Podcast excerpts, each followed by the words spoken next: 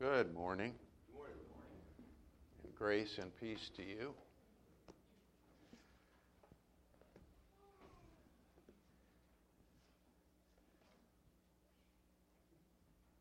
I want to thank again everyone who had a part last week in the uh, fellowship meal, uh, preparing, setting up, whatever you did. It was greatly appreciated, and uh, we just thank you for that. Matthew 22, 35, we'll look at that in a moment. Thank you, Jimmy, for the songs talking about love and uh, loving one another and how to love people. Sometimes we have a difficult time loving people. Amen. Thank you. We do. Uh, sometimes we get this desire in our heart. We know there's something we should do, uh, whether they're in a situation of need, uh, whether it's just that uh, your relationship's not right, whatever it might be. We just don't know what to do, what to say. Uh, sometimes we do something. I think we've all been here, and then we kind of walk away and we think, oh, you know, I could have done better, I could have done more, or that, I, you know, I didn't think of that at the time. Uh, and, uh, you know, we just kick ourselves down the street. And then sometimes we don't do anything at all. Nothing. And of course, as we've studied the Word of God, we realize that love requires action. Okay, just to have this kind of nice little feeling in our hearts Uh, needs to be brought forward and, and moved into action to show that we truly do love someone. Matthew 22 35, in, in regard to the scriptures we have on your little sheet this morning, you're going to notice that I'm not going to read all of those, nor even to the end, because the point is not, you know, each one of those is a little lesson and story in themselves, but we're pulling out of those our thoughts for this lesson. So I encourage you to take your little sheet home and read through those lessons and kind of absorb the whole thing. Teacher, which is the one, the great commandment in the law? And he said to him, You shall love the Lord your God with all your heart and with all your soul and with all your mind. This is the great and foremost commandment. The second is like it you shall love your neighbors yourself. On these two commandments depend the whole law and the prophets. We've all heard this, uh, most of us, for, for years, and we've studied it. I want to focus on the second commandment here love your neighbor as yourself. Uh, I've thought about that. Maybe you have too. What does that mean? That means to promote that other person to the same level as yourself. As much as you care about yourself, you will care about that other person, especially in that particular situation, whatever happens to be going on. Now, for me, that, that is a platterful. That is a lot to do. And I think for us to really love other people, we have to work at it. I know I do. Because you know who gets in the way? It's me. Because I don't want to.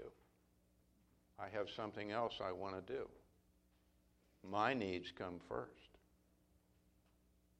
But that's not what this scripture says. We are to love others as we love ourselves. So it's a tall order.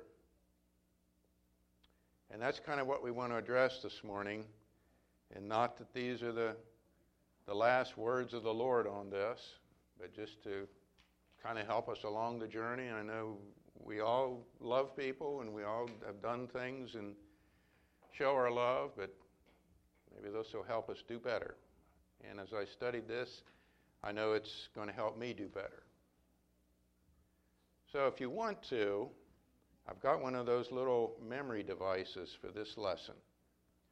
And on the back of your little ticket there, which give you your free seat today, um, you can write these word, letters in order vertically. Latta, L A T T A. L A T T A. And we'll fill that out as we go through our lesson. So that's easy to remember. Some of you like your lattes. It's almost there. You know, we don't have those available for you this morning, but uh, it's not difficult to remember. Now, just this little thought before we get into this, and you might say, well, Jeff, we know this, but, you know, sometimes I think we need to be reminded of this. And it's one of the things I think, again, that gets in the way of us loving people. We need to see other people as real people. Sometimes we just see other people as interruptions to our day. Why are they here? Why did I get that phone call?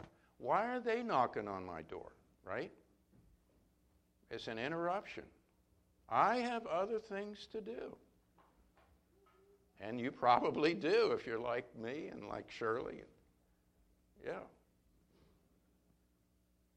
Interrupt my day, my evening, my Saturday, my nice Sunday afternoon. But somebody made the call, made the visit, did something that they wanted you. Right? And you always have to see that that all might have started up there with God. That He's the one that sent them to you. And so we have to see them as real people, okay? People with fears and doubts and hopes and dreams and problems and troubles and struggles, just like you. And I think that's the way we really start to love people. To see they are real people. And then on the other hand, you know, sometimes we, we kind of take it the other way. We just see them as opportunities. You ever do that? Here's, here's a person through whom I can advance my own position, my reputation, someone I can get added to the church, put another entry on my Facebook page, make myself look good by doing something for this person. And once again, I'm getting in the way because I'm not seeing them as a real person, but just an opportunity for me. And then sometimes these folks, we just see them as a face or a name in the crowd, as we say. So distant and impersonal. They're just kind of not real. Just, just, they're just out there, you know, just, just among the masses. They're just there. So I think we need to start seeing everyone that we meet and know and it's out there and we hear about that they are real people made in the image of God, loved by God, just like you are, just like I am. All right. That being said, we want to follow through here. Matthew, let's go to Matthew 8 and look at five little incidences. I shouldn't call them little, five incidences in Jesus' life that will fill in this little latte for you. Latte. The first L is listen. Listen. Now, as we read these, you're going to notice that they overlap, and obviously that would be the case. So uh, just bear with me in that. Matthew 8 and 5. And when Jesus entered Capernaum, a centurion came to him, imploring him, and saying, Lord, my servant is lying paralyzed at, home, fearfully tormented. Jesus said to him, I will come and heal him. But the centurion said, Lord, I'm not worthy for you to come under my roof, but just say the word, and my servant will be healed. For I also am a man under authority, with soldiers under me. And I say to this one, Go, and he goes, and to another, Come, and he comes. And to my slave, Do this, and he does it.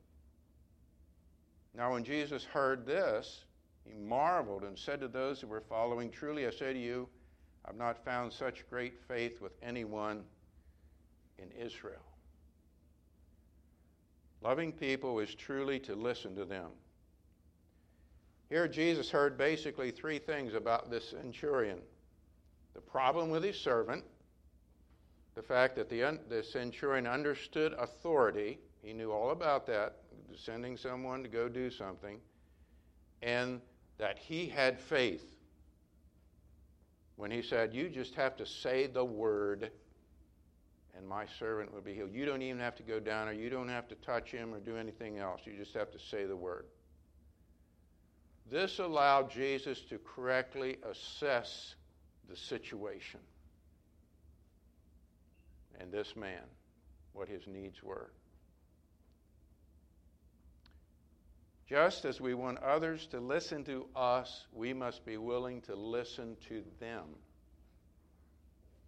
We have to give them that courtesy that they have something worthwhile to say. And if it's in a situation like this where there is a need, we really need to hear what is going on.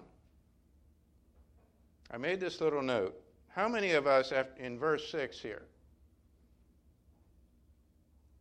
when the centurion says, Lord, my servant is lying paralyzed at home, fearfully tormented, would have cut him off and said, Oh, you know what? We had that happen to one of our servants once.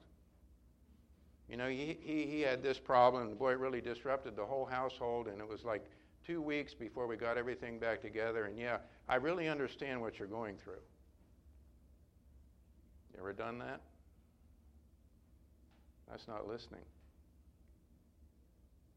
That's not listening. Good listening has to be learned. You've got to love that person like yourself. You've got to listen to that person like you want to be listened to. Loving people means you're willing to listen to them with an open mind and open heart to whatever they have to say. All right. Let's go to John 4. For the A, acknowledge. Acknowledge. Loving people is to acknowledge the other person in their current situation. It's kind of like validating. You have to let the other person know that you understand what their situation is as best you can and that requires, of course, that you have listened to what they said.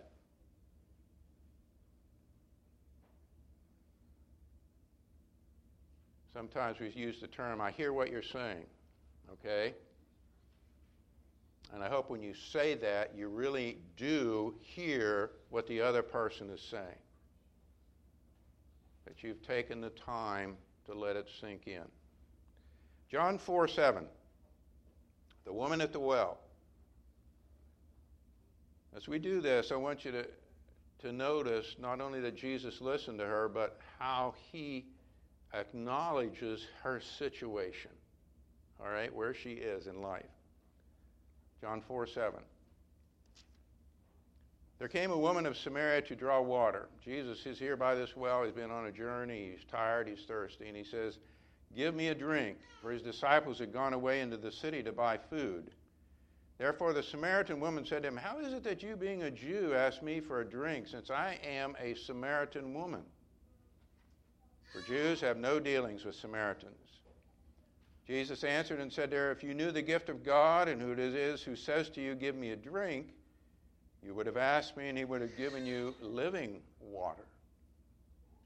She said to him, Sir, you have nothing to draw with, and the well is deep. Where then do you get that living water? You're not greater than our father Jacob, are you, who gave us the well and drank of it himself and his sons and his cattle?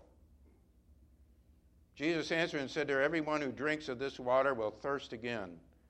But whoever drinks of the water that I will give him shall never thirst.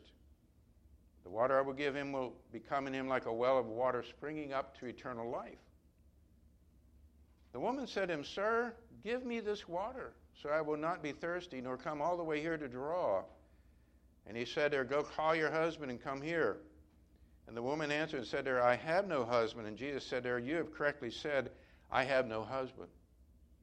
You have had five husbands, and the one whom you now have is not your husband, this you have truly said. And the woman said to him, Sir, I perceive that you are a prophet.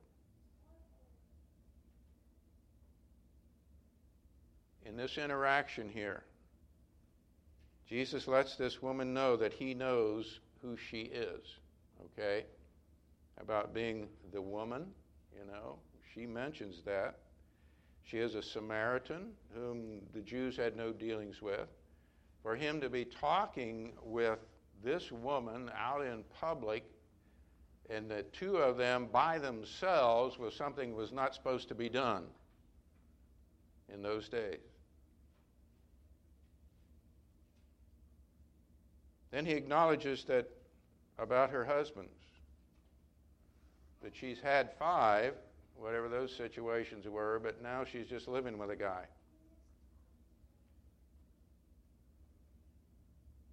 So Jesus, she, she knows that Jesus knows all this, okay? Now, those were all deterrents to them having conversation, you see. She's a woman, a Samaritan, and she was, had that kind of a marital history. Like, boy, this is a this is a woman you don't want to have anything to do with. But Jesus was not afraid to sit there at the well and talk with her. So he's acknowledging all of this so that that takes away all of her fears. Okay? That she is willing to open up to him in her situation. And then they start to have this wonderful conversation, this conversation about spiritual things, worshiping God. Where do we worship God? That uh, the, the scripture says there's going to be a prophet come, and so forth and so on. The Messiah is going to tell us all things. She would have never done that unless Jesus was willing to sit there and acknowledge, I, I know all about you. I know, I know what's going on here. And I'm still willing to talk with you. I'm still willing to have this conversation. You know, sometimes some things that people have done, things they're wearing, way they look, words they say, vulgarities, they turn us off and we don't want anything to do with them. We've got to learn to love them through all of that. To acknowledge what I, I see where you are right now. I see where you are. But I'll, I'll still talk with you. I'll carry on a conversation. I'll, you know, I'll, I'll, I'll be your friend. We've got to be willing to. Love does that, you see. Love does that. In verse 26, one of the few people to whom Jesus actually said this when they were talking about the Christ, the Messiah was to come. Jesus said to her, I who speak to you am He. He confessed it right to her, the Samaritan woman. That says a lot. That says a lot.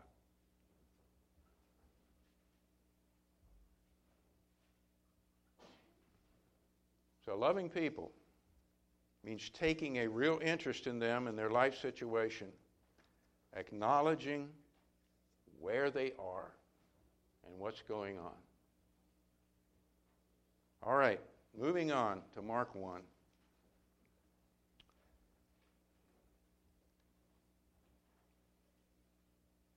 This has always been one of my favorite stories about Jesus.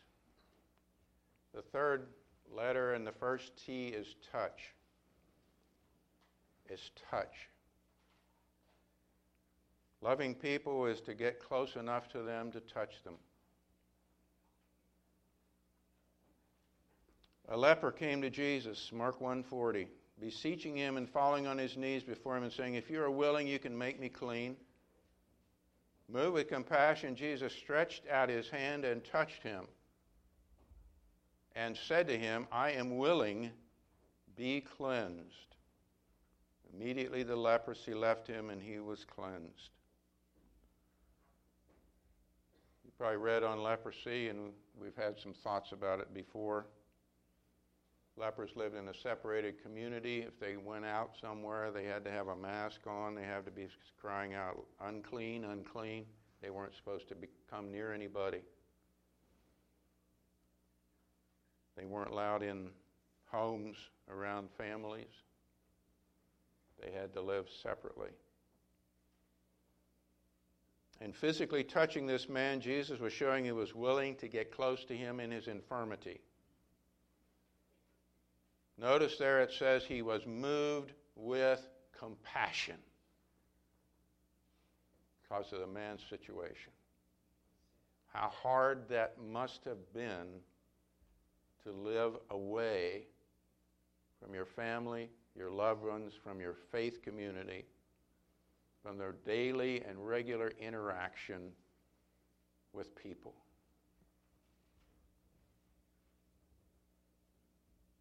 So many people we interact with kind of have that in their lives. Not that they have leprosy or some disease that keeps them separate, but just in their own hearts and minds. They're so down on themselves. They've done so many things. They think nobody loves them. Nobody's going to care about them. Nobody wants to talk to them. That they're like this leper. They just keep themselves at arm's length. We've got to be willing to get past their arm and touch them. Sometimes it's a handshake. Sometimes it's a hug. Husband for a wife, parent for child, others with whom you're close. Some are huggable and some not. You have to learn that. Sometimes it's just a touch, like Jesus, on the arm or shoulder, just to say, I'm here. I'm here. And sometimes it's like inviting someone into your home just to have coffee or a meal or talk. I'm, I'm willing to be close to you. I'm willing to touch you. Don't worry about what you've done, who you think you are. This is love. We're willing to love, touch people, and get close to them. Okay. Matthew 15, the next T. Tell. We have to be able to tell them words of encouragement and hope. Open up our mouths and speak words of encouragement. I realize sometimes you start out talking about the weather and talking about jobs and, you know, again, somebody's situation and all these other things. But eventually you got to get down to saying something that is going to encourage them in their situation. There's a God who loves you. There's a God to whom you can pray. There is help available. There is hope. Whatever that is in that situation. This is what we as Christians are about the salt of the earth, the light of the world, bringing hope, bringing the gospel, bringing this message ourselves, telling them what great things God, finally, we, we have opportunity to tell after we've listened thoroughly what great things God has done for us in our lives. Matthew 15, 21. Jesus went away from there, withdrew into the district of Tyre and Sidon. A Canaanite woman from that region came and began to cry out, saying, Have mercy on me, Lord, son of David. My daughter is cruelly demon possessed. But he did not answer her a word.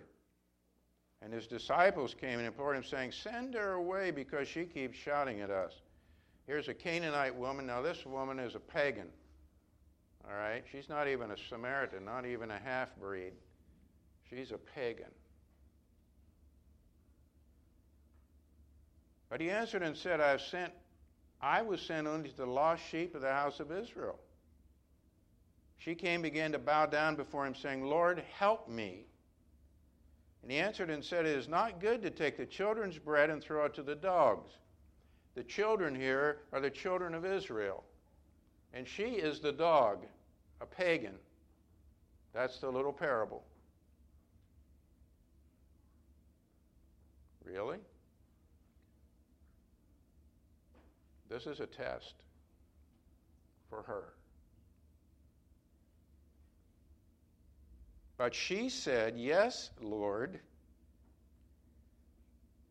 But even the dogs feed on the crumbs which fall from their master's table.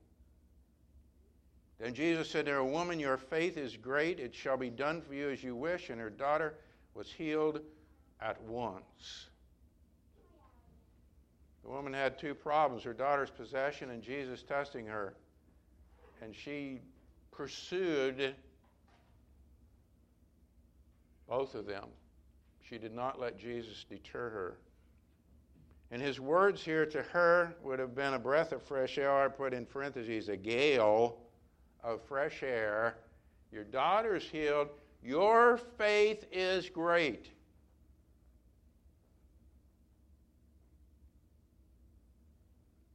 You know, some folks we encounter, even though they may not be part of our brotherhood or even attending a church anywhere, when you hear their story, which is what we're talking about, you are going to wonder, and you've probably done this at other times, wonder how have they made it so far? Right? How have they made it? They have some kind of faith. They, they probably do have some belief in God, some perseverance. Well, this woman's got a stronger faith than I do. They need to hear that. Wow. You've done some great things here in dealing with your problems. But again, tell other things about the Lord and about God, the God who loves them. So, loving people, tell them when there's a problem situation, there is hope. And the last one, and we all struggle at times with all of these from Luke 18. And this one might be the biggest one because this will get you involved, is to ask. Loving people means ask what can I do to help you? Oh, sometimes we're just like, whoa, that's just a little bit too far now. That's a little bit too far. Luke 18, 35. As Jesus was approaching Jericho, a blind man was sitting by the road begging. Now, hearing a crowd going by, he began to inquire what this was. And they told him that Jesus of Nazareth was passing by. And he called out, saying, Jesus, son of David, have mercy on me. He evidently knew who this Jesus was. He had faith in him. Called him the son of David. That means he, they knew he, knew he was the Messiah. Those who led the way were sternly telling him to be quiet, but he kept crying out all the more, Son of David, have mercy on me. And Jesus stopped and commanded he be brought to him.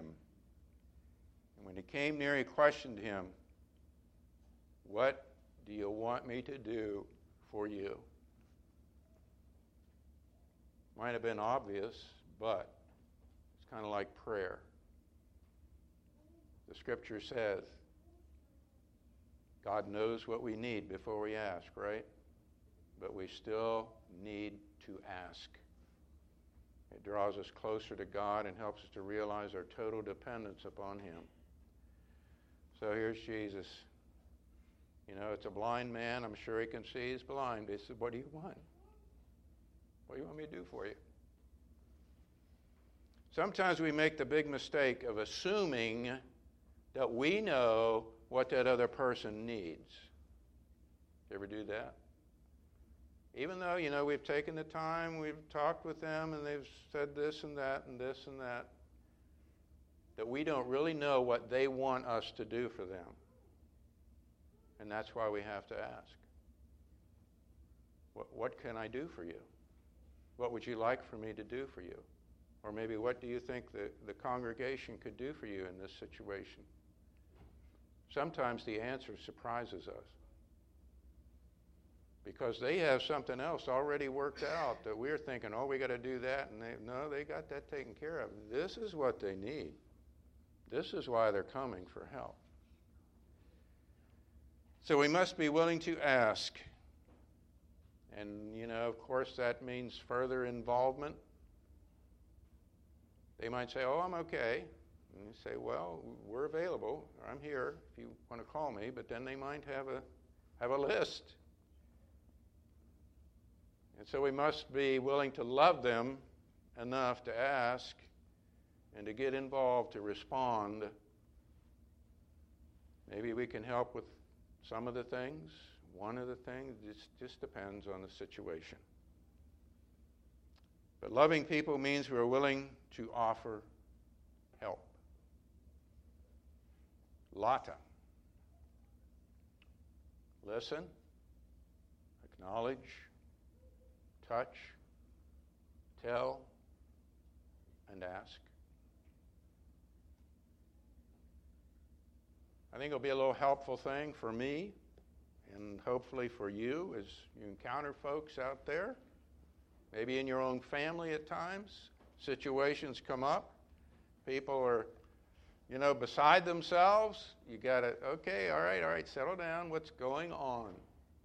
What's, you ever do that? What's going on? Talk to me. That's where it starts, and it needs to start there. We should be thankful we serve a God of love. He understands love, and He does love us. We see this in the scriptures we read. We understand it from John 3:16 and other scriptures. God so loved the world that gave His only begotten Son. Of course, God had insight into us. He knew exactly what we need, right, before and he knew we didn't have, as Don so, so wonderfully put at the table here this morning about Jesus, that, that we didn't have a, a way of salvation. We didn't have a lamb to offer. That God sent his own lamb, the Lamb of God, to be our sacrifice for us because he loved us. So this morning, as we close out, Maybe you're struggling with loving people. You know, that's to be a characteristic of all of us Christians. And as I said, I know we struggle with it. But maybe you really struggle with it and you'd like for us to pray with you about that this morning. That you just really turn away. And, uh, you know, that's just not good. And so we'd be happy to pray with you about loving others in your life. If you're ready to obey the gospel and come to this God of love who gave himself so that you might live, uh, become one of his children, as Don said, and then I was thinking, and live in his mansion forever in his city.